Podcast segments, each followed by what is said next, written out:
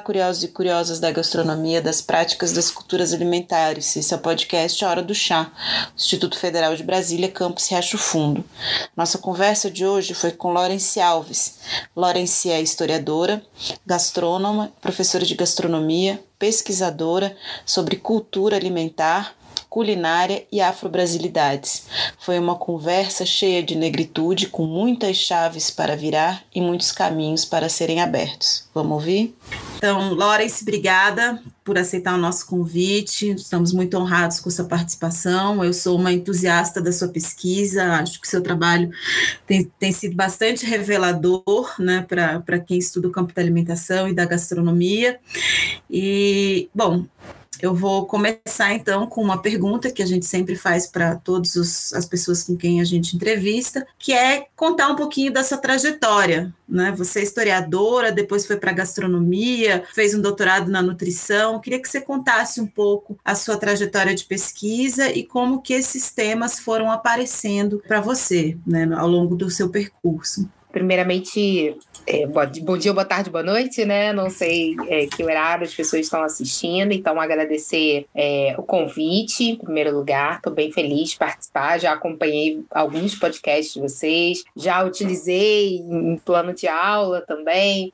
É, acho muito bacana o trabalho que vocês fazem. Estou bem lisonjeada com o convite. Agradecer quem está assistindo também, quem está ouvindo, né? É, acompanhando. A minha trajetória, eu sempre falo que é uma trajetória não linear, né? Eu não, não sou cria de casa nenhuma, mas de alguma maneira isso, essa não linearidade é o que me compõe e eu gosto muito disso, né? Eu lembro que eu tive uma coordenadora de estágio foi o primeiro estágio que eu fiz na história no Museu Histórico Nacional, que era um museu que eu sempre fui apaixonada desde criança. E aí, quando eu tive a chance de entrar, eu fiquei estava no arquivo do museu.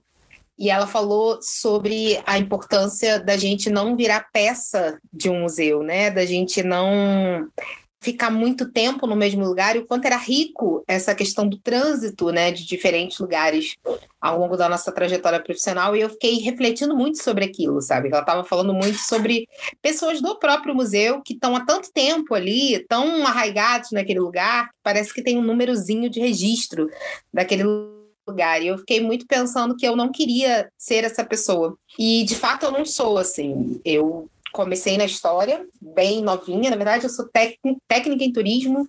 Então, o meu flerte com a alimentação ele vem de muito tempo, né? Eu sempre fui apaixonada pela cozinha. Quando eu estava é, na área de turismo, o meu interesse era trabalhar com o que o turismo chama de alimentos e bebidas mas a, a, gastronomia e mesmo a área do turismo sempre foi um, um para mim um espaço de acesso muito restrito porque eu venho de uma família suburbana aqui no Rio de Janeiro.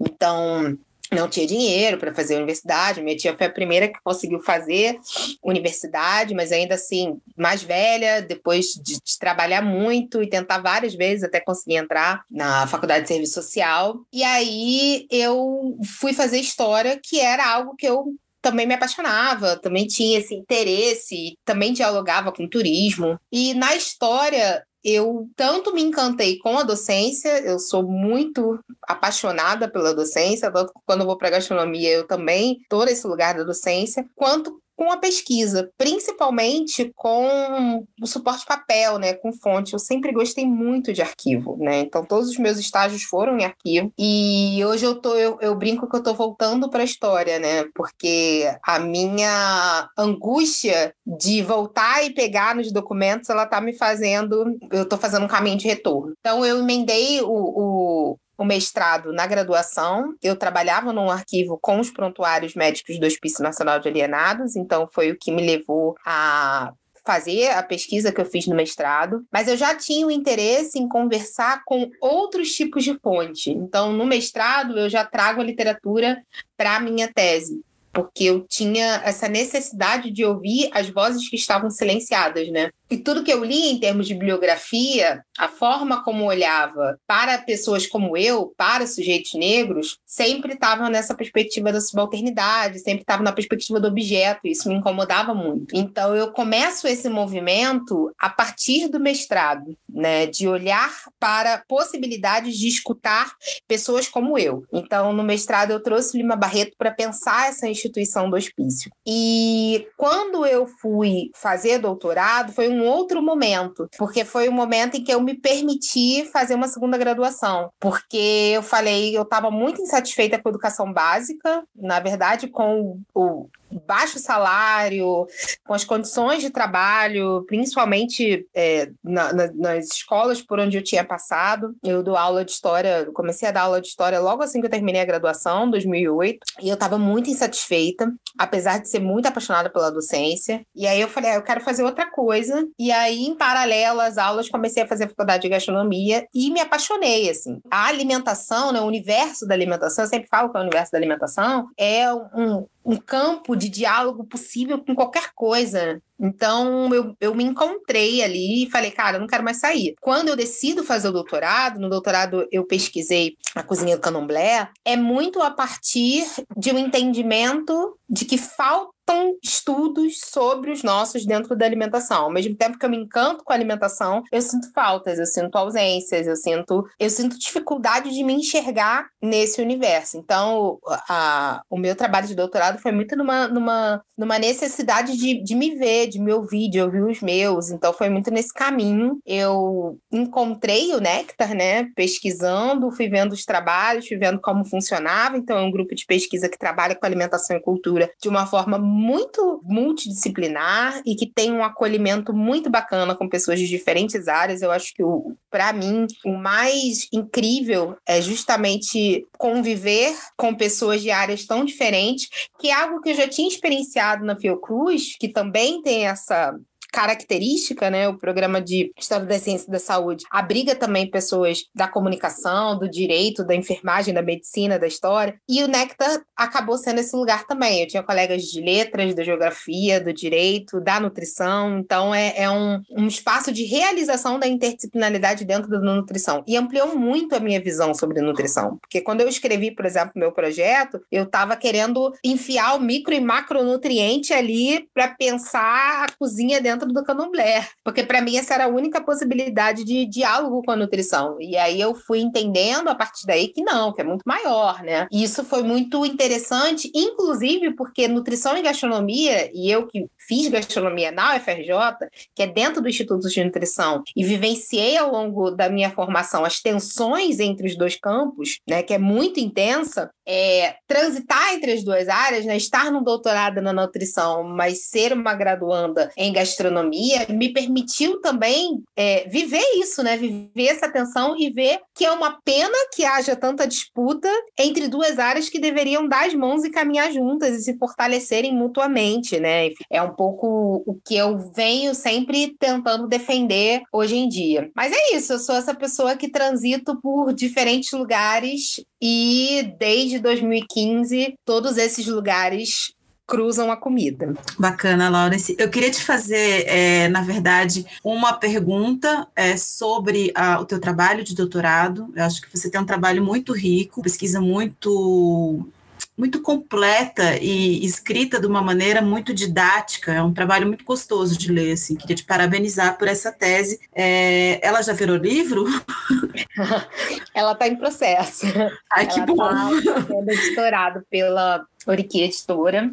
É, espero que em breve o livro saia. Ai, que bom. Ela precisa estar no mercado mesmo para a gente poder. Enfim, como tese a gente já acessa mas como livro ela ganha um outro status, né? É, bom, eu queria te fazer duas perguntas sobre esse teu trabalho, a tua pesquisa. A primeira delas, que é a pergunta que é, talvez seja ali o centro do, do, da tua pesquisa de doutorado, que é que você explicasse, afinal, qual que é o papel da cozinha e da comida é, nas religiões de matriz africana no Brasil, né? E aí, emendando com isso, é que você falasse um pouquinho da metodologia que você usou é, na tua pesquisa, sobretudo porque muito dessa tradição dessas religiões de matriz africana, ela vem de, de uma tradição de oralidade. Então, como que a gente pode trabalhar numa pesquisa dentro do campo da alimentação a partir também dos registros de oralidade, né, de uma sabedoria que é passada de geração para geração, que é contada, que é narrada de outras formas que não, né, aquela a que está nos arquivos, né, através de da escrita. Começando pela primeira pergunta, não existe candomblé sem comida, né? Então, a, a, comida dentro das religiosidades matriz africanas, tanto candomblé quanto umbanda, quanto jurema, quanto batuque, quanto encantaria, ela tem um papel de centralidade e movimento porque o, o, as religiões de matriz africanas elas partem do princípio do entendimento da vida como algo dinâmico, não como algo estático, né? Então a gente existe em interação, a gente existe a partir de, de, desse movimento de interação com o meio, com os elementos da natureza. Esse movimento, o próprio movimento e a realização desse movimento é a energia vital, é o axé. Então, um dos principais condutores condutores e potencializadores de axé é a comida é o, o, o, principal. Então, assim, os, os, ritos se iniciam com a comida, é, os ritos de morte envolvem comida, os ritos de iniciação, os ritos de confirmação. Então, a comida, ela costura tudo isso, porque ela permite, dentro de, do, do entendimento de que viver é uma busca de equilíbrio, de harmonia, a comida, ela possibilita a harmonização ou também gera desarmonização. Então, entender isso como ponto fundamental da religiosidade, das religiosidades matriz africanas e de como a comida faz essa costura é ponto básico, né? O ponto de partida. Sobre a questão da metodologia, a, a minha tese foi um processo, né? Porque eu entrei com um projeto que eu queria olhar, pensar as semelhanças e diferenças entre Umbanda e Candomblé, porque é, eu tenho uma conexão muito maior com Umbanda, porque eu cresci num quintal em que a Umbanda se realizava sempre, minha tia chegou a, a estruturar o terreiro dela começa no meu quintal e, e agora já tá, tá fora, né? Começa no quintal da nossa família. E eu não tinha tanta proximidade com o candomblé. A minha proximidade com o candomblé, ela também foi se costurando a partir da tese. Então eu queria entender como é que o que, que tem de, de, de, semelhante e diferente entre os dois universos. Só que quando eu chego, né, entro de fato, né, o meu projeto é aprovado, a primeira coisa que eu ouvi foi: isso não é um projeto de tese, isso é um projeto de vida, é uma linha de pesquisa. Né? Você não vai conseguir fazer isso em quatro anos. Ainda mais porque eu fiz um doutorado junto com uma graduação que era integral na FRJ.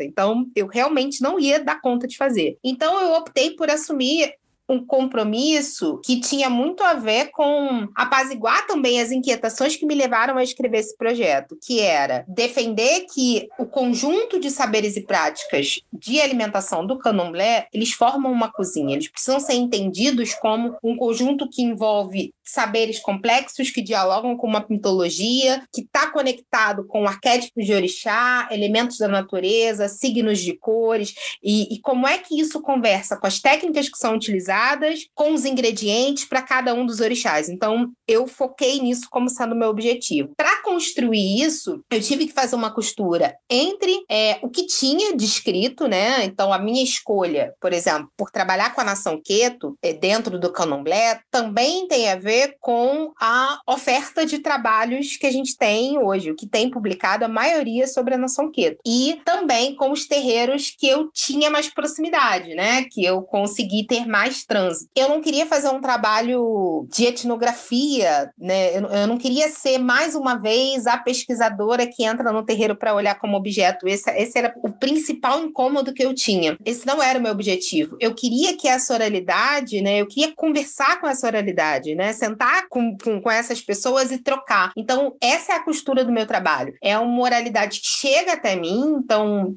muitas, muitos causos, muitos relatos, é, muito do que chegou até mim veio porque eu falava assim, ah, estou pesquisando sobre isso. Todo mundo falava assim, nossa, que incrível, nossa, que bacana. E deu apresentar também a minha pesquisa para algumas lideranças religiosas e que trouxeram feedback que não é isso aí, tá, tá tudo certinho e tal. Então, o que eu busquei fazer foi um cruzamento entre o que que tinha escrito e o que estava se praticando e a vivência, quem lá, quem está lá dentro, quem está vivendo e esse esse dia a dia, esse cotidiano, para entender como é que essas coisas conversam. Então esse foi o caminho metodológico, digamos assim, que eu segui. Eu não quis fazer uma etnografia, embora eu é, estive dentro do terreiro em vários momentos ao longo do meu trabalho, mas eu não optei por estar é, enquanto pesquisadora. Eu estive ali vivendo, vivenciando, ajudando na festa, fazendo a comida, né, a, acompanhando a matança. Então, é, eu quis fazer essa vivência, muito nesse, nessa posição que a gente chama de abian, né, que é quem não está iniciado, mas está se ambientando ali, tá participando, porque um dos pontos fundamentais de aprendizado dentro do candomblé é vivência. Então, não é só a, a, a, oralidade na dimensão do falar, do contar história, do explicar. É uma confluência entre oralidade e experimentação, que a gente, o que se materializa em viver, é viver a vida de santo.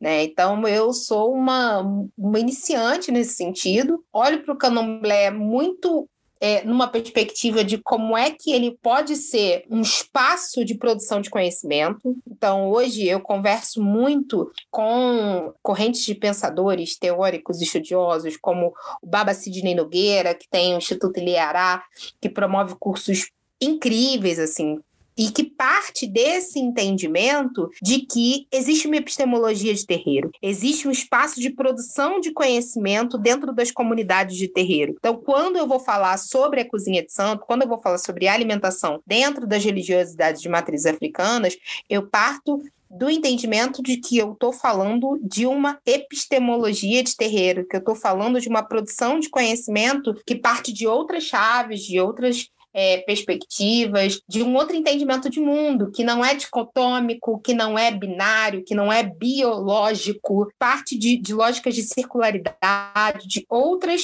questões. Então, foi isso que eu tentei trazer para minha tese. É óbvio que no curto espaço de tempo que todos os atravessamentos que aconteceram, né? Eu peguei a crise do estado do Rio de Janeiro, três meses sem bolsa, eu fazia uma graduação ao mesmo tempo, filho, marido, enfim foi bastante conturbado. Então, isso também é dificuldade de sair o livro, né? Porque eu vou revisitando a partir de outras coisas é, que vieram. Ainda nessa perspectiva, né, eu queria te fazer uma outra pergunta que parte um pouco da Beatriz Nascimento, que ela coloca né, que, a história do negro no Brasil foi uma história escrita por mãos brancas. E aí eu queria que você contasse um pouco dessa história escrita por os mãos brancas dentro da história da culinária brasileira. E mais do que isso, como que a gente pode repensar e reescrever essa culinária brasileira é, de uma perspectiva fora das mãos brancas, ou de uma perspectiva não racista ou antirracista. É, eu concordo plenamente com a Beatriz, concordo, reverencio e parto da, da, da conversa, né, do diálogo com ela para pensar o trabalho que eu venho desenvolvendo hoje. Tem uma, uma fala também do Luiz Rufino, no, no livro Pedagogia das Encruzilhadas, que ele fala que a história ela é ela é feita muito, fala-se muito de memória, né? Associa história com a memória do passado, mas ela é feita muito mais de esquecimento do que de memória. E quando eu penso na forma como não brancos, ou como Antônio Nego Bispo trabalha, que é a ideia da, das culturas contracoloniais, né?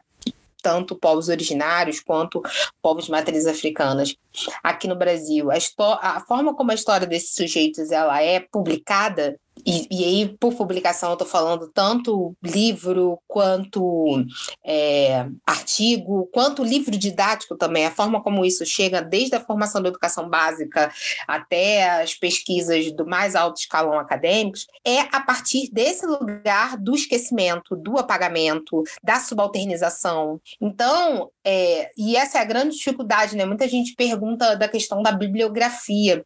Ah, como é que você usa? Eu hoje parto da teoria para pensar a prática, né? Então, eu leio a Beatriz do Nascimento, é a forma como ela está pensando o mundo, está olhando para as fontes, está olhando para a organização quilombola, é, leio Lélia Gonzalez, leio Abdias Nascimento, converso a partir disso com é, autoras e autores pós-colonialistas africanos, é, do, do, também do, de uma perspectiva marxista e interseccional norte-americana, como Angela Davis, Bell Hooks, Então, assim, eu cruzo essas teorias que me dão um suporte para pensar, para olhar para a alimentação, com aquilo que está escrito embranquecido e com as vivências que permanecem, com a cultura viva que permanece. Então, para mim, por exemplo, tanto os terreiros, quanto os quilombos, quanto a, a, as rodas de jongo, quanto as rodas de samba, elas são possibilidades de olhar para essa costura também da alimentação, porque a comida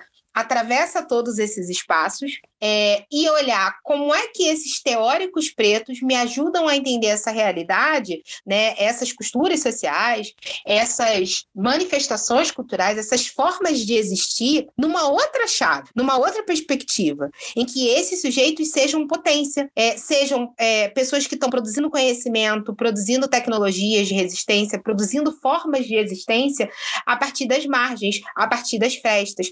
A gente está à margem, né? A gente não está no centro, mas isso não faz da nossa existência menos ciência, menos potência, menos saber, como sempre foi colocado. E esse é o ponto que eu sempre bato. Quando eu falo, por exemplo, ao meu ver, o Câmara Cascudo precisa ser entendido como fonte, não como referencial teórico, eu falo porque não é para jogar toda a obra que ele fez no lixo. Imagina, tem muita coisa é, muito importante ali. A questão é como você olha para aquilo. Durante muito tempo e muito dos trabalhos que eu leio, todo esse referencial embranquecido que foi produzido num tempo específico, que está conversando com perspectivas ideológicas específicas desse tempo e que esses sujeitos se filiavam, essa produção ela foi tomada e continua sendo tomada como uma, uma, uma base de, de, de teoria, conhecimento, entendimento do comer para formatar a forma como você vai olhar para povos originários e povos de matriz africanas de comer. Então, assim, a gente precisa olhar de um outro lugar, ouvir o que, que esses sujeitos estão falando, ouvir o que, que os os, mais velhos desses sujeitos estavam falando. E ouvir como o próprio ingrediente fala, como as relações de comércio falam, como as relações de cuidado com a terra falam, como as relações da religiosidade com a alimentação falam. Então, essas coisas, para mim, hoje, elas falam e eu converso com esses teóricos. Então, esse é o meu caminho para reconstruir, né? E é um caminho que eu não aprendi sozinha. Eu aprendi quando eu olho a forma como a Beatriz Nascimento constrói o trabalho dela, a forma como a Lélia Gonzalez constrói o trabalho dela. A Lélia Gonzalez vai olhar para as mulheres que estão ali no front, né? Enquanto pessoas que estão trabalhando dentro de um serviço doméstico dentro de casa, como essas como a sociedade olha para essas pessoas, como a bibliografia consagrada olha para essas pessoas e fazendo uma costura disso. Então, na verdade, é, essas mulheres negras, para mim, elas são referências teóricas, mas elas também são possibilidades de ensinamento metodológico de como fazer. Então,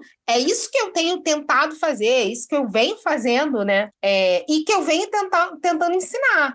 Então, quando eu leio o livro da Grada Quilomba, Memórias da Plantação, que ela vai fazer um desenho de como é que a ciência se organiza, como é que a ciência embranquecida parte do princípio de que existe uma universalidade, de que existe uma possibilidade de neutralidade, de objetividade, como ela coloca os nossos trabalhos num, numa chave oposta, como ela coloca os nossos corpos no lugar do outro, eu começo a entender que eu sempre tive nesse lugar do outro. Então, como é que a gente potencializa esse lugar do outro?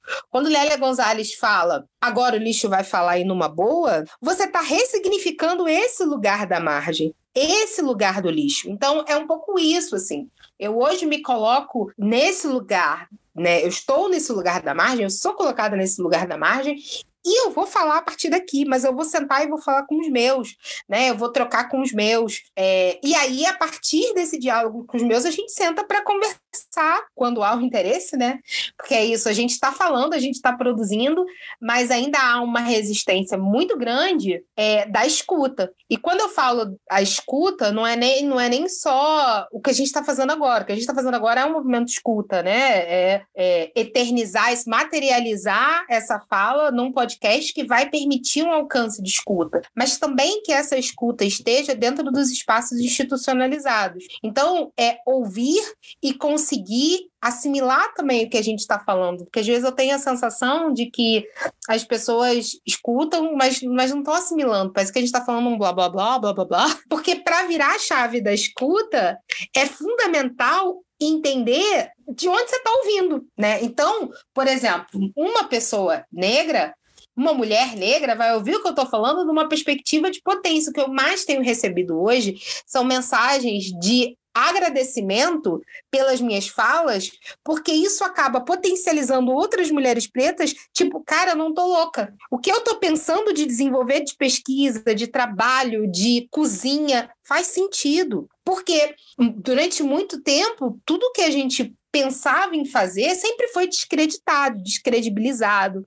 Então, quando eu chego aqui e falo assim, pô, essa cozinha tem potência, é uma outra narrativa que chega para essa pessoa. Mas, quando uma pessoa branca me escuta muitas vezes, o primeiro movimento é mas você está partindo de onde? Mas você está conversando. O primeiro movimento é o questionamento e o descrédito daquilo que eu estou falando. Então, para você conseguir ouvir de onde eu estou partindo, com quem eu estou conversando, é, que metodologia eu estou usando, você precisa virar uma chave que você parte, né? O você genérico, tá? Não você, Tatiana.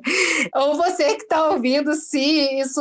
Que pessoas brancas né, que é a branquitude parte de um, de um lugar em que essa branquitude é o signo da humanidade e tudo aquilo que não compõe os elementos que te fazem pertencer a esse lugar estão no lugar do outro. E tudo é tudo. São corpos, são fenótipos, né? São feições, são sabores, são ingredientes, são preparos. Quando Ana Maria Braga vai criticar o Gale, ela vai dizer que não tem gosto, isso tem a ver com o entendimento de como se constitui uma cozinha que você tem é, todos os elementos com sabor, seja dentro de uma cozinha brasileira, né? Você vai ter lá um arroz com temperinho, feijão com temperinho, a carne com temperinho, e como é que isso se compõe.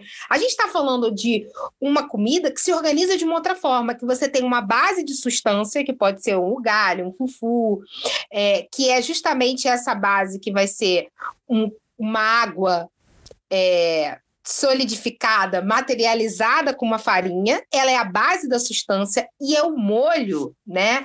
É, é, o caldo, é esse, é o preparo principal que vai levar o nome, né, do prato, que vai dar o sabor para aquilo. E a junção dessas duas coisas compõe esse comer. É uma outra coisa, é uma outra chave. Então, de fato, se você partir do teu lugar como re, a referência do que, que é uma cozinha boa, do que, que é uma alta gastronomia, do que, que é comer é, de forma civilizada, e aí a gente vai ter diversas formas de é, adjetivar isso, é óbvio que você vai julgar o outro, né?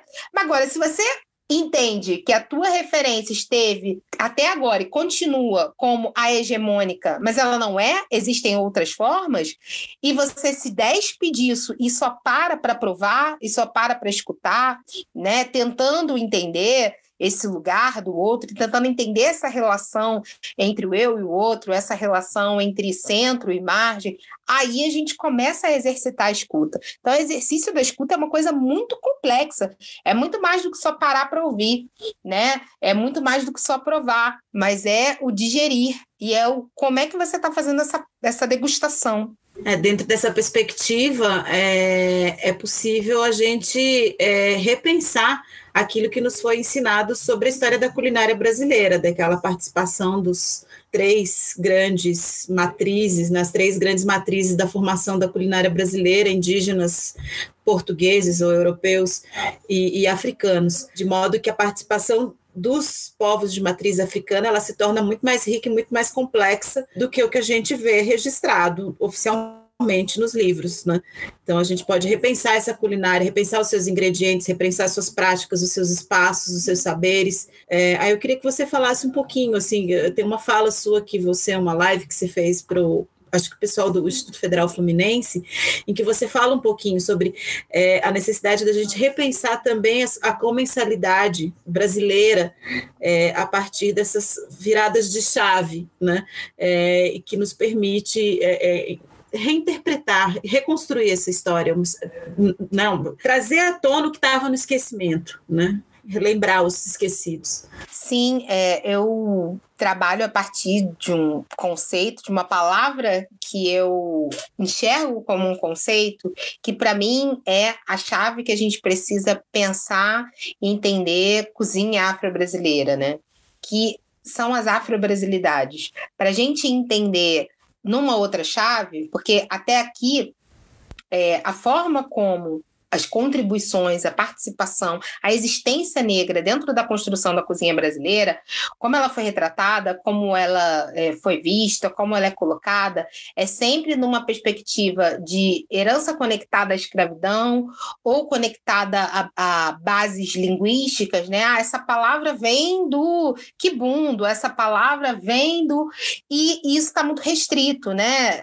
É, sujeitos negros foram colocados como aqueles que é, estavam ali no desempenho de um trabalho braçal, executando algo, mas o saber, o conhecimento técnico sempre foi atribuído e designado a pessoas brancas. Isso também vai acontecer em relação é, aos povos originários, aos diversos povos indígenas, né? Vão ser colocados nesse lugar daqueles que conheciam a natureza, que conheciam os ingredientes, que tinham os usos, mas quem vai aprimorar esses usos, quem vem com a técnica, com o saber, com a ciência, são as pessoas brancas. Então, ao meu ver, para virar essa chave, é primeiro reconhecer isso, reconhecer que essa estrutura estrutura está posta, foi assim que foi organizado até então, e passar a olhar de uma outra forma, olhar a partir da potência e dos saberes que esses sujeitos tinham. Então, quando eu falo de afro-brasilidades, eu falo de quatro possibilidades de entendimento de, de como é, esses comeres pretos se articularam no Brasil, a partir da cozinha quilombola, a partir da sabedoria dos quintais, a partir da arte de mercar e a partir da cozinha de santo. Então, para isso, a gente precisa entender que Ninguém ensinou aquele sujeito preto a pegar na enxada, ou a produzir a, a enxada, ou a, a, cultivar aquela, aquela, aquele ingrediente, ou mesmo ao fazer. E ainda que você tenha um processo de dizer eu quero que faça assim, você tem diversos, é, diversas receitas, digamos assim, é, clássicas embranquecidas que vão ser transformadas nesse fazer fazendo. Então a gente está falando, na verdade, de um processo de aprendizado né, contínuo, que é característico de muitas das culturas africanas. É o contínuo, é o fazer fazendo, né? O aprender na vivência. E a gente tem sujeitos que trazem consigo, né? O, o que é possível trazer nessa travessia é essa dimensão da ancestralidade, que é algo muito mais do que uma conexão só com um território que foi descolado ou com um, um, um, sobrenome, com uma pertença que dentro da ideia do nacionalismo europeu ela vai estar muito associada a território, língua, é, história comum, né, esse conjunto de características que te fazem pertencer a uma nação. Quando a gente está falando de ancestralidade de matrizes africanas, a gente está falando de perspectivas coletivas,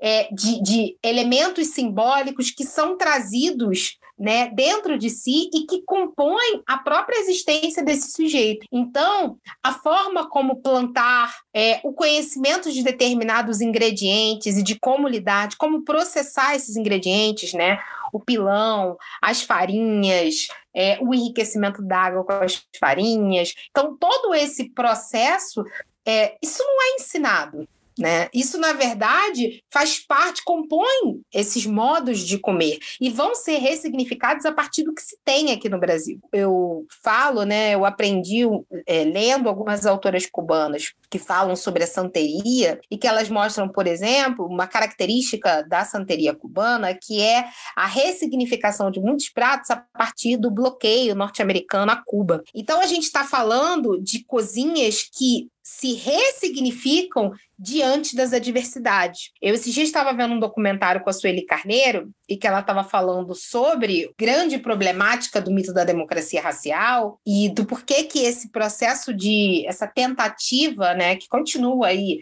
de apagamento nossa, né, essa necropolítica, ela não dá certo por conta da nossa incrível força, incrível capacidade de ressignificação, né, da resiliência. A, a branquitude não contava com isso.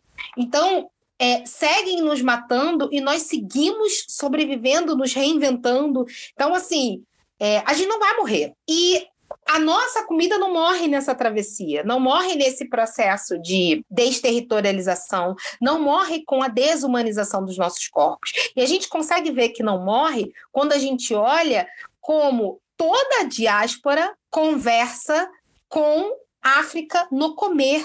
Se a gente for olhar para a relação entre inhame, batata doce e mandioca, a gente vê um diálogo fortíssimo entre sul dos Estados Unidos, Caribe, costa brasileira é, e África. A gente consegue identificar um diálogo dos, usos, dos usos do milho, da importância dessas farinhas, que a gente vai encontrar nessa rota do centro-sul do Brasil, que conversa muito com a África Central e com os povos bantos. São dois pontos de coração de um continente, porque o Brasil tem essa, é, essa dimensão continental dentro da América do Sul, né? E, e um, um, um, diálogo muito grande com o continente africano, em termos de geografia, de biomas.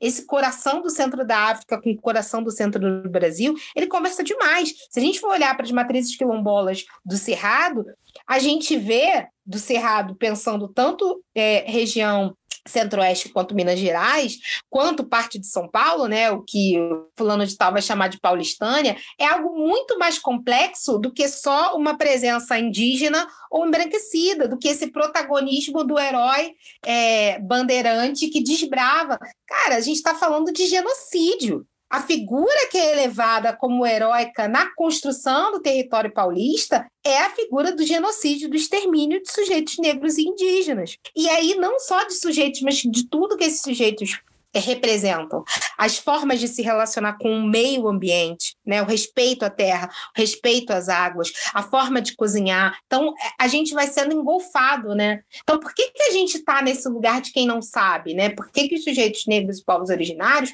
são retratados, foram e continuam sendo sistematicamente como tábulas rasas, como aqueles que não detêm saber? Isso é projeto político, de esvaziamento da nossa potência. Então, quando eu penso as afro-brasilidades, eu penso um caminho de recuperação da nossa potência, né? É o que a Tatiana Nascimento é, vai chamar de reintegração do poço. Então, é, é, esses dias ela fez uma, uma postagem que ela fala que síndrome do impostor não é uma coisa nossa, não é uma coisa negra que na verdade é um projeto político de esvaziamento das nossas potências, né, é, ao longo da nossa existência. Então, o que eu busco fazer hoje dentro da gastronomia, pensando ela em diálogo com outros campos científicos, é reintegração do poço quando se trata de cozinha afro-brasileira.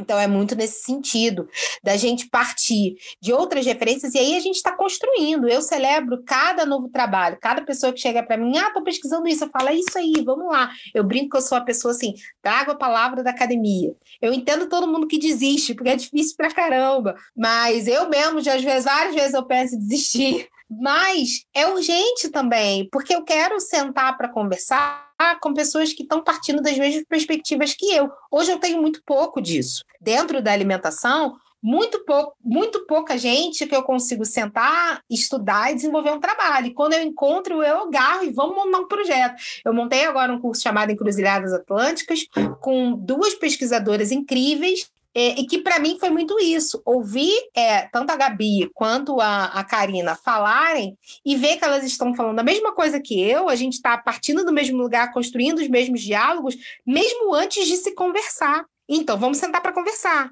Então, eu acho que é algo muito nascente, né? Que não foi inventado agora. Isso é muito importante de pontuar. Isso só está nascendo, renascendo, né? Se ressignificando, porque outras potências pretas fizeram antes de nós, abriram caminhos antes de nós. Então, eu sou imensamente grata a Beatriz, a Lélia, a Sueli Carneiro, a Cida Bento, né? E é com essas teóricas que, mesmo trabalhando em outros campos de saberes, elas estruturam né, outras metodologias de pesquisa e outras conversas epistemológicas que me permitem pensar a alimentação em outra chave.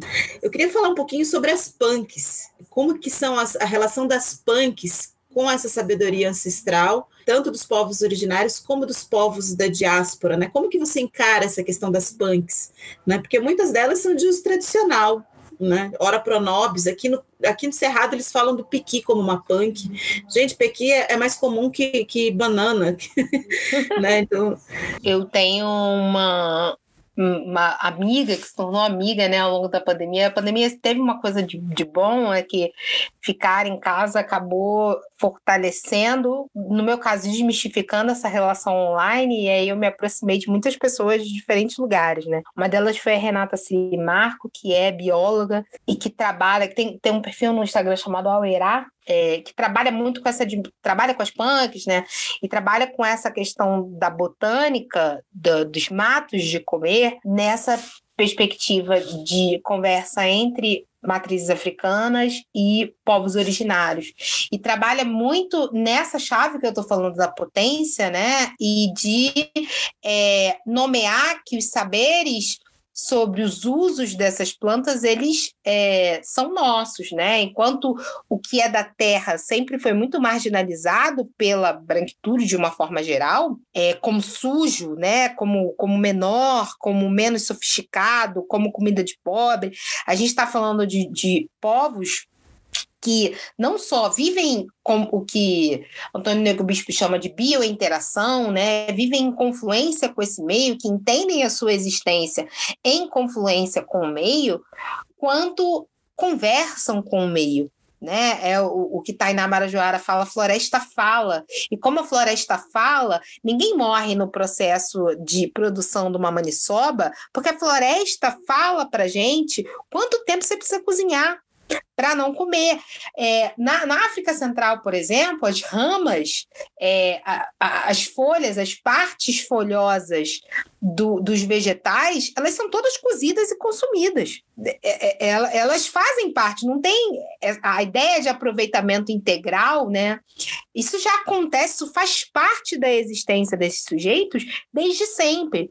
Então, na verdade, a Renata Srimarco, ela me apresentou um termo que depois eu entendi que vem do humor norte-americano, mas que eu acho que cabe muito bem para a gente pensar os processos de nomear que a branquitude faz para os saberes é, que estão à margem, e aí eles passam a integrar esse contexto acadêmico, científico, é, pop, seja lá o que for da vez, que é o columbism, que é justamente a, a, a, o ato de nomear uma prática que já existe e já é feita por determinados sujeitos que são à margem, e quando você nomeia, você passa da existência a elas. Eu vejo isso nas punks, por exemplo. Por quê? A gente está falando de povos que não. É, que a partir da existência do SUS, né, da década de 80, você tem uma ampliação do acesso aos serviços de saúde para sujeitos que estavam à margem, mas ainda assim é um processo, né?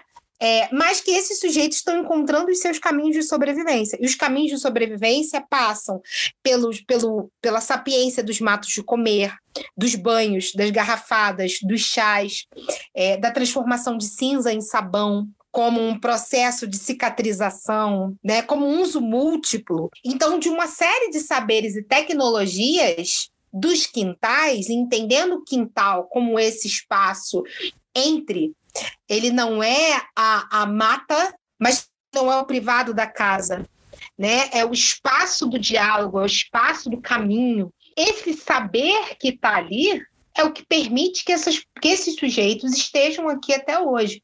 Então, as punks, para mim, são os matos, é a sapiência dos matos de comer, dos matos de, de cuidar, do mato de macerar e colocar sobre a ferida, do mato de produzir o xarope.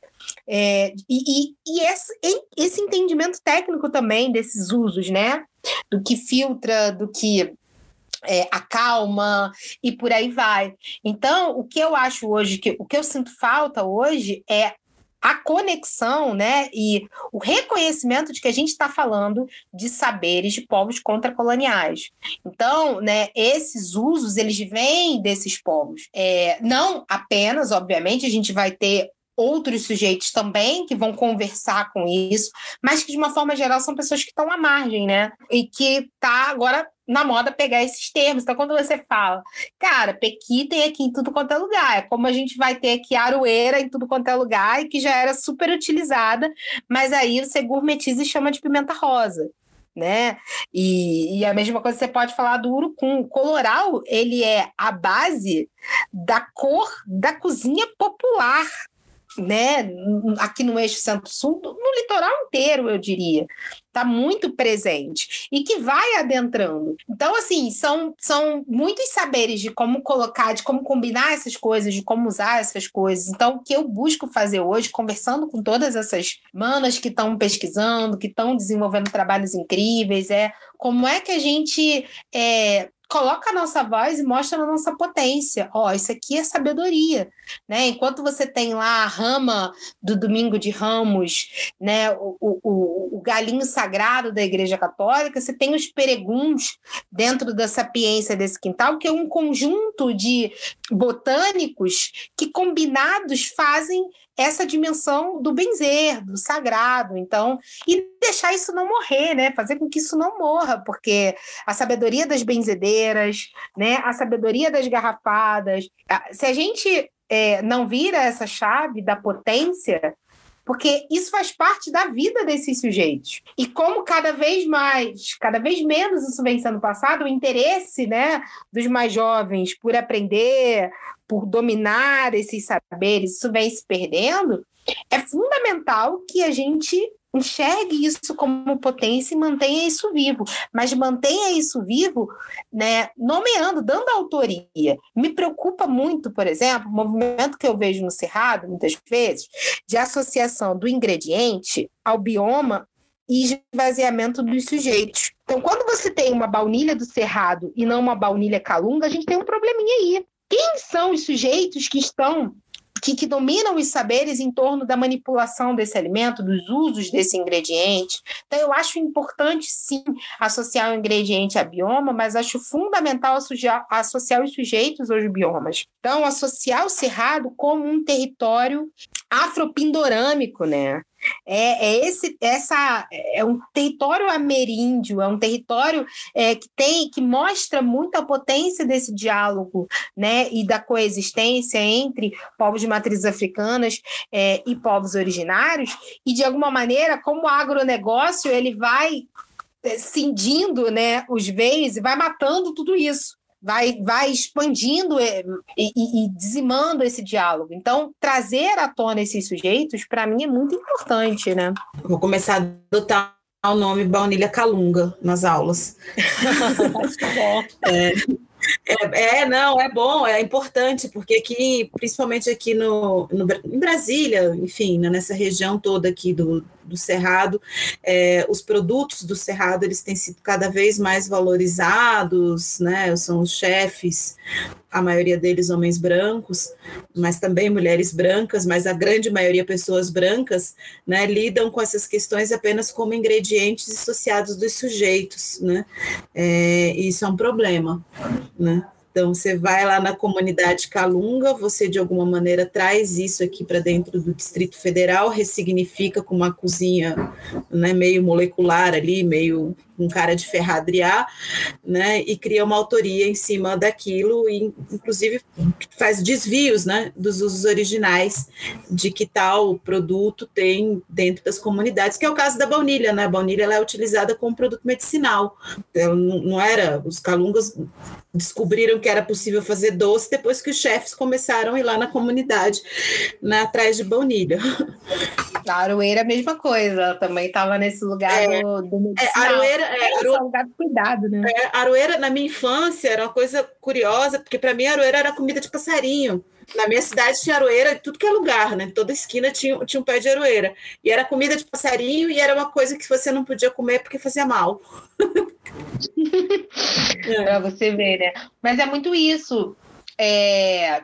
Esse descolamento dos sujeitos é muito problemático, né? Então, porque esse descolamento só há com determinados sujeitos, porque quando é, são, quando a gente está falando de culturas alimentares embranquecidas, não há o descolamento, pelo contrário, né? Há a, a, marcação do signo. Não, isso aqui vem da cozinha italiana, isso aqui é do sul da Itália, isso aqui né, é, é, é, da França. Agora, quando esses sujeitos estão à margem, há o descolamento e a apropriação. É, por isso que é importante tanto essa questão do, da conexão né, e da valorização com o bioma, até porque eu soube esses dias que a Espanha tem utilizado, de, lá na Espanha, vários restaurantes estão utilizando ingredientes brasileiros e que as pessoas nem sabem que são do Brasil, como cumaru, a própria baunilha do Cerrado, eu, eu tenho uma, uma das alunas do curso que está lá, ela estava me passando isso. As pessoas acham que vem do Oriente, porque o, o, o Oriente, o Sudeste Asiático, está no imaginário social como esse lugar do, de ingredientes diferentes e exóticos dentro da alimentação. A gente tem um lugar no, do exótico, mas a, a, questão da alimentação nesse lugar do exótico, ela está vindo, né, em termos de ingredientes, de diversidade de ingredientes, porque essa diversidade, ela não está na nossa mesa sempre, né, a gente tem um arroz, feijão, uma, a baunilha não está, a aroeira não está, não necessariamente é uma cozinha simples, e essa, a, a, a, biodiversidade está entrando na mesa, mas ela precisa estar tá conectada com os sujeitos que, que a compõem, é fundamental. É, nesse sentido, a gente pode até discutir também um pouco sobre o papel do arroz, né? Que aí, já, já falando de uma cozinha bem de base, do cotidiano, é, tem um texto que eu não vou me lembrar o nome da autora, inclusive foi você que indicou no, no curso ah, do ONG. Judith Carney. Isso, é, que ela fala sobre a procedência do arroz é, das Américas, né? Que, que é o arroz muito talvez, né, espécies de arroz que a gente consome aqui tradicionalmente vieram, é, não como a gente imagina, através da Ásia, né, pelo intermédio dos portugueses, mas que muito provavelmente as tecnologias do arroz vieram é, de povos africanos, né, e, e, aqui mesmo no Cerrado a gente tem o arroz calunga, né, que é um arroz vermelho, mais ou menos, eu não sei se é a mesma espécie, mas enfim, resumindo, né, é, é também você repensar o, o que está na nossa mesa todo dia, né? Inclusive o arroz, que é a coisa mais tradicional. É muito importante a gente falar sobre o arroz, porque que é algo que eu tenho tido muita vontade de conseguir me debruçar mais e estudar mais, porque inclusive fazendo os cursos e fazendo essas pesquisas, eu soube pela Alessandra Santos, que é até minha minha companheira lá de representação do Fórum é, Nacional de Gastronomia, que houve uma legislação na década de 70 que não proibia, mas incentivava a, a troca da produção do arroz, de qualquer de arrozes vermelhos, né, desses arrozes que tem essa base originária africana, para o arroz sativa, que, que é essa base do Sudeste Asiático. Então, houve um projeto político de embranquecimento do nosso arroz, né, de, de, de homogeneização da produção de arroz.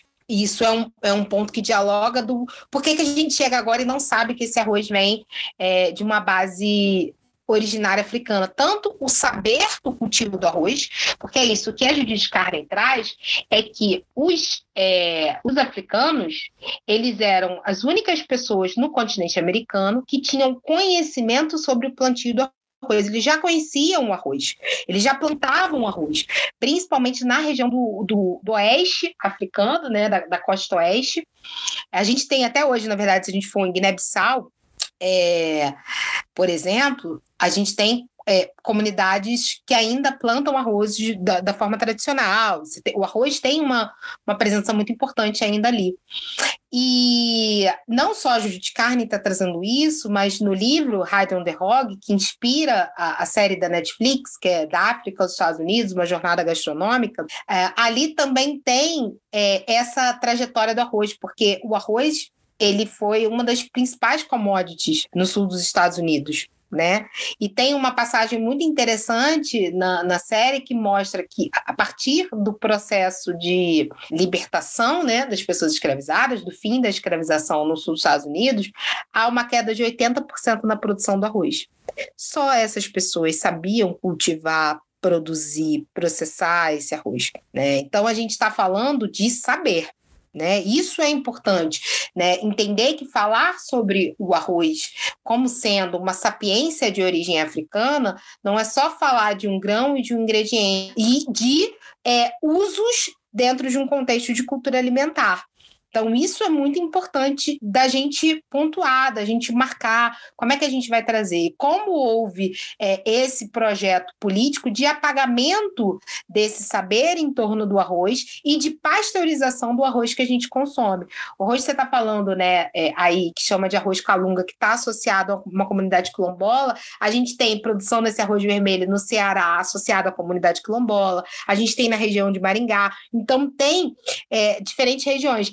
Inclusive, é, no Piauí, uma amiga também de pandemia, Gerlane, que é professora do Instituto Federal de Piauí, professora de gastronomia, ela também falou que lá houve um esse, ela, ela vivenciou esse processo da substituição do arroz, né? A comunidade quilombola produzia o, o arroz vermelho e deixou de produzir. Ele vai perdendo espaço no mercado, né? Você tem uma política pública é, que incentiva a substituição. Então, a gente está falando de projetos políticos de apagamento que atravessam os nossos comeres. Então, quando a gente volta e vira para essa chave da potência, a gente precisa recuperar esses espaços, né? Recuperar esse caminho da origem até agora, para que quando esse arroz volte para a prateleira, quando ele seja incorporado dentro da gastronomia, ele seja incorporado a partir dessa chave. Porque eu, por exemplo, ouvi é, um, um chefe que tem no Ceará, que é o Léo, eu vou esquecer o sobrenome dele, do restaurante Mar Menino.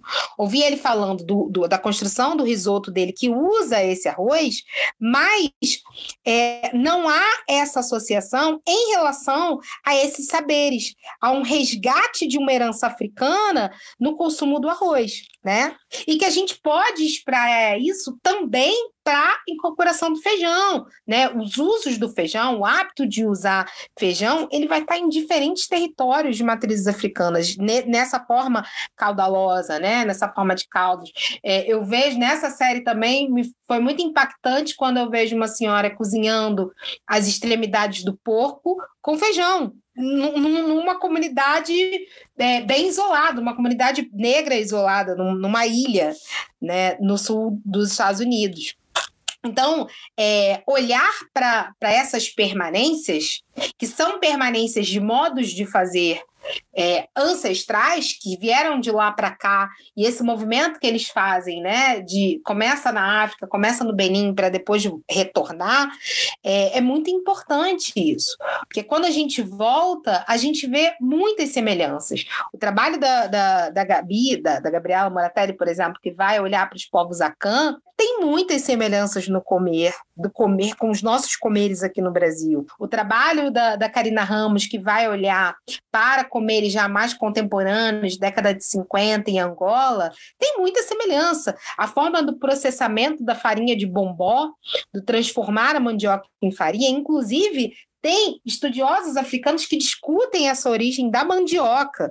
É, há uma disputa, uma coisa muito interessante que eu acho do trabalho da Karina, que ela vai falar sobre as conferências da mandioca na Europa é, no início do século XX, que era uma discussão sobre a origem da mandioca, se de fato ela é algo que parte do continente americano e é levada pelos portugueses, que os portugueses advogam para si essa, esse papel de colonizadores alimentares de determinados ingredientes, que a gente precisa repensar isso, né? A gente precisa discutir isso. E isso está sendo discutido ali porque os próprios mitos de fundação da mandioca é, dos povos originários do Brasil, eles falam sobre algo que vem de fora sobre um processo de, de, de, de, inseminação. Eles falam, eles não falam de um, de um produto originário, mas de um produto que passa a pertencer àquele lugar. É uma mitologia de um, um, um pertencimento da mandioca àquele lugar. E a gente tem mitologias africanas que também falam de usos de, de vegetais muito semelhantes à mandioca. Então, assim, é, é urgente que a gente vire a chave de como é que a gente vai investigar a alimentação. Porque se a gente continuar partindo só de uma narrativa única, do que a Chimamanda fala, né, da história única, da mesma narrativa embranquecida como o, o ponto de base para olhar para essas origens, para olhar para esse chão, a gente vai continuar reproduzindo uma única forma de ver, uma única forma de olhar, né? Então eu, eu acho isso muito muito urgente, né? Que isso ocupe esses espaços. Aí eu queria te fazer então uma pergunta, já que né, o Grosso grande tema, essa virada de chave, como que a gente pode fazer isso na formação dos cozinheiros, né, nas faculdades de gastronomia, né? Como é que você está participando desse grupo que está discutindo a formação em gastronomia é, e como que a gente pode trabalhar essas coisas? Porque as os currículos de gastronomia, 99,9% são aquele horror, né? Habilidades básicas, um monte de técnica francesa e umas coisas até meio inúteis, assim, que a gente que não dialogam em nada com a gente. É, né? Cozinha clássica, Itália e França, né? Cozinha mundial, todos os continentes do mundo, exceto a África, porque é alguma coisa não existe, né? Não contribuíram.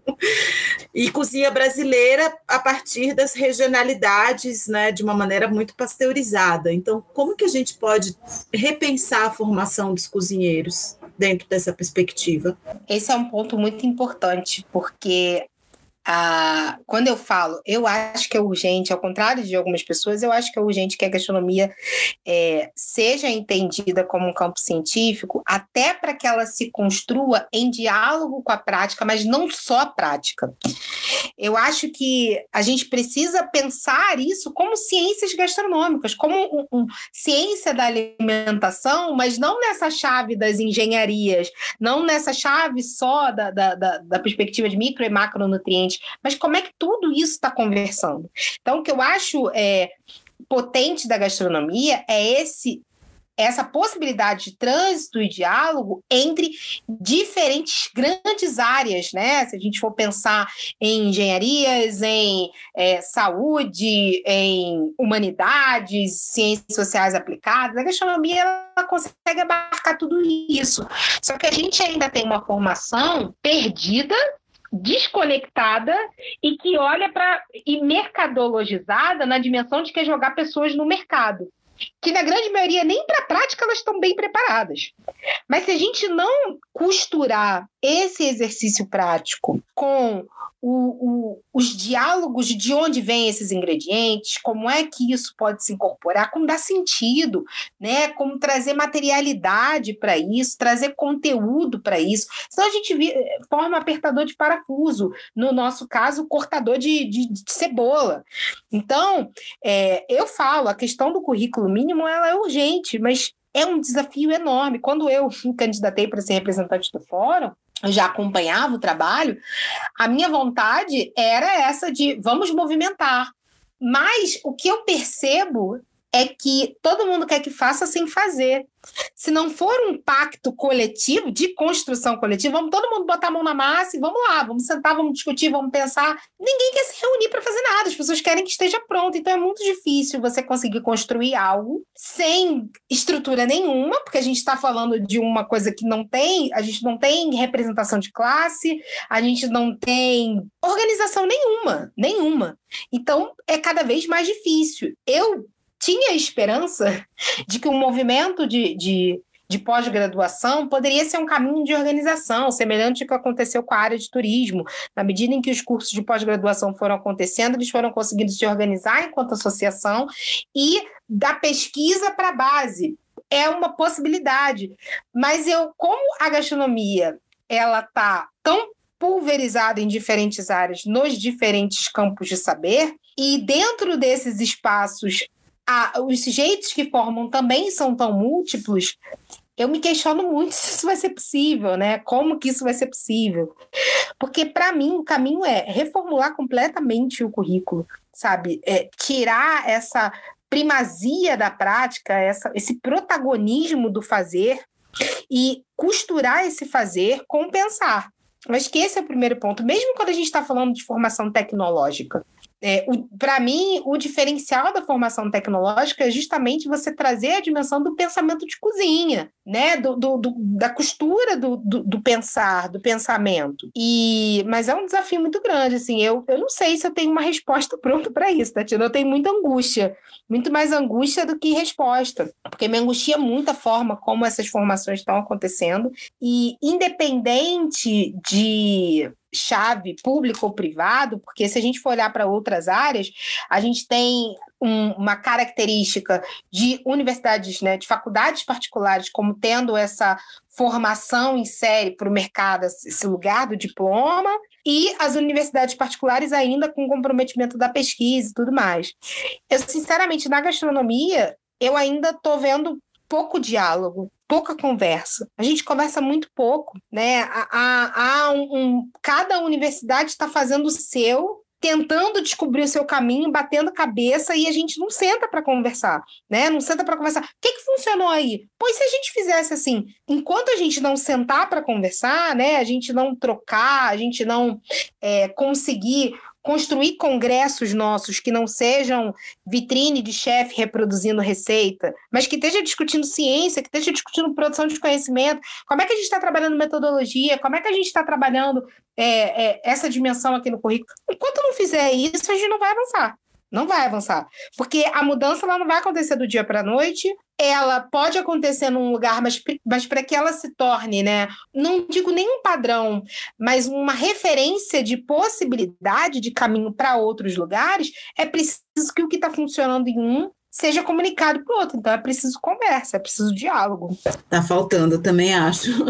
Às vezes a gente fica numa, né, preso, muitas vezes, ou ocupações cotidianas ou, ou muitas vezes também nas, nas questões de ego que isso tem em qualquer campo de saber. Enfim, é, eu queria te fazer uma última pergunta, são muitas, por mim eu ficava aqui horas conversando com você, mas é, a gente precisa, quase meio-dia, daqui a pouco a hora de fazer almoço. eu queria te perguntar, então, sobre é, o papel da mulher negra na formação da culinária brasileira e nas nossas práticas é, e cultura alimentar. Né? É, não apenas a mulher negra é, escravizada, né, mas a mulher negra também trabalhadora doméstica, que é essencialmente a mulher que cozinha no cotidiano de grande parte das casas do Brasil em pleno século XXI. Né? Então, quem é essa mulher negra e qual é o papel dela no nosso cotidiano alimentar? É, eu esses dias eu participei de um de um programa, de uma live, né?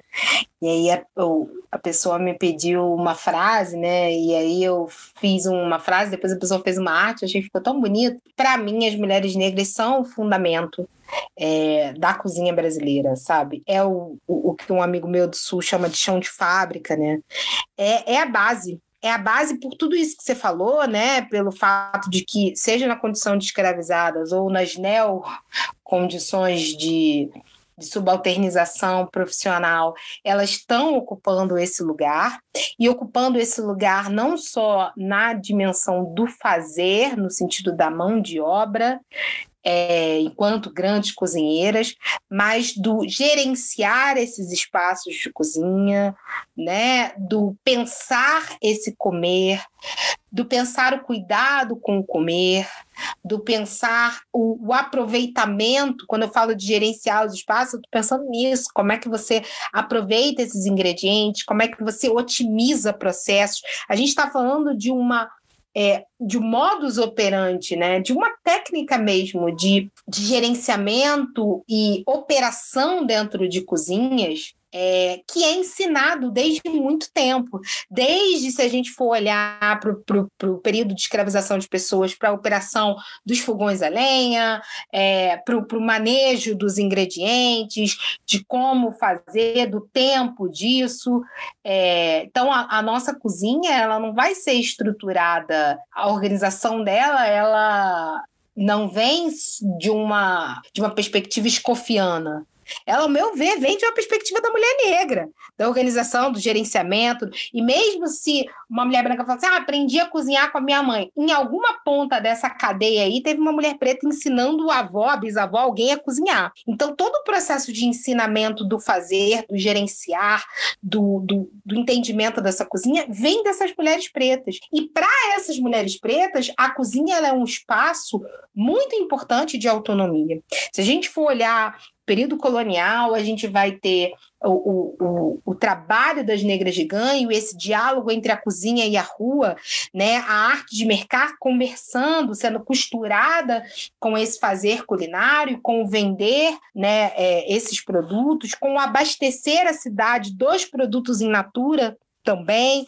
É, então, assim, eu acho que partir da mulher negra para entender a dinâmica, as dinâmicas de alimentação da cozinha brasileira é partir de, de, um, de um vértice né, que tem muita potência e que constrói mesmo todas as nossas relações. Depois a gente vai ter outras costuras, a gente vai ter outras presenças, mas essa presença ponto, né, basilar ali, ela foi é, marginalizada, desconsiderada e segue sendo por muitos anos, continua sendo. Quando a gente olha, por exemplo, os trabalhos, a gente tem hoje muitos trabalhos é, emergindo, dialogando essa questão do papel da mulher dentro da cozinha, da, da, das relações de gênero de cozinha profissional e tudo mais.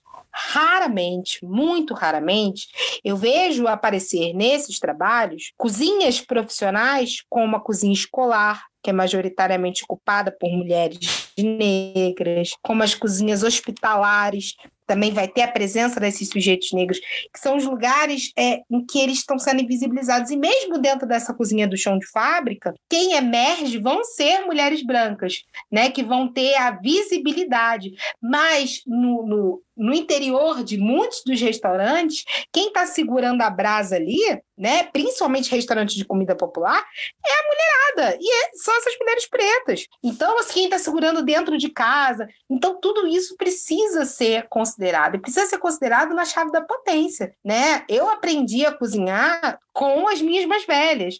Quando eu olho para as minhas referências de comida boa, eu estava ontem mesmo conversando com uma grande amiga, Érica Barbosa, que para mim é a maior cozinheira que a gente tem hoje, eu estava falando sobre isso, né? Sobre esses desafios do comer na rua. Que, e quanto às referências de sabor, do que, que é comida boa, principalmente aqui no Rio de Janeiro, que é muito difícil comer uma comida gostosa, elas são tão embranquecidas que muitas vezes, muitas vezes a comida não tem sabor, não tem gosto, mas aquilo, nossa, aquele restaurante é incrível. E aí eu e ela, né, essa coisa do, do chão de fábrica da cozinha preta, olhando para aquilo e pensando assim: meu Deus, vocês não sabem comer, não? É quase um isso, sabe?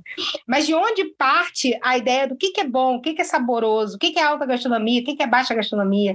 Então, para mim, voltar muitas casinhas, né? Voltar para o início do jogo e partir da mulher preta para pensar nessas relações é urgente, né? É, é, necessário que a gente entenda o lugar onde essas mulheres são colocadas, a forma, por exemplo, como a cozinha foi fundamental é, junto né, da atividade do mercado para que essas mulheres fossem, né, quando a gente olha para a região das Minas Gerais e para essa riqueza, a gente vai ter a segunda categoria social que mais deixa testamentos espólios são as mulheres negras. Então, olhar para esses espólios, é, para a relação com os ofícios né, do cozinhar, do vender essa comida e para a potência que isso representa. A gente vê isso no Rio de Janeiro, a gente consegue ver isso na Bahia, né? E se a gente for mexendo, a gente vai ver isso em diversos lugares. Então é, é muito importante que a gente traga essa potência da mulher, traga essa da, da mulher preta, traga tudo isso para pensar a cozinha brasileira, não só no gueto de pensar a relação afro-brasileira, mas no macro, de pensar cozinha brasileira.